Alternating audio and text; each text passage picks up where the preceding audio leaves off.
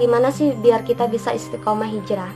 Oke, jawabannya adalah kalau lu benar-benar mau berubah ya udah tinggal lakuin aja nggak usah banyak mikir dosa yang di belakang. Tinggal fokus memperbaiki diri di depan karena hakikatnya menutup aurat itu adalah kewajiban. Dan jilbab itu adalah mahkota bagi wanita muslimah. Dan semua wanita itu berhak memakai.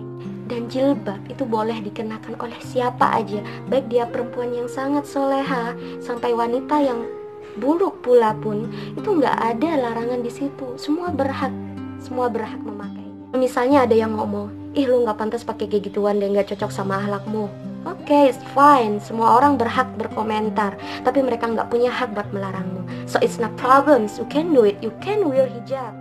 Kita nggak bisa nutup mulut orang yang berkomentar buruk apa pun ke kita. Kita gunain aja nih dua tangan buat berdoa. Gitu.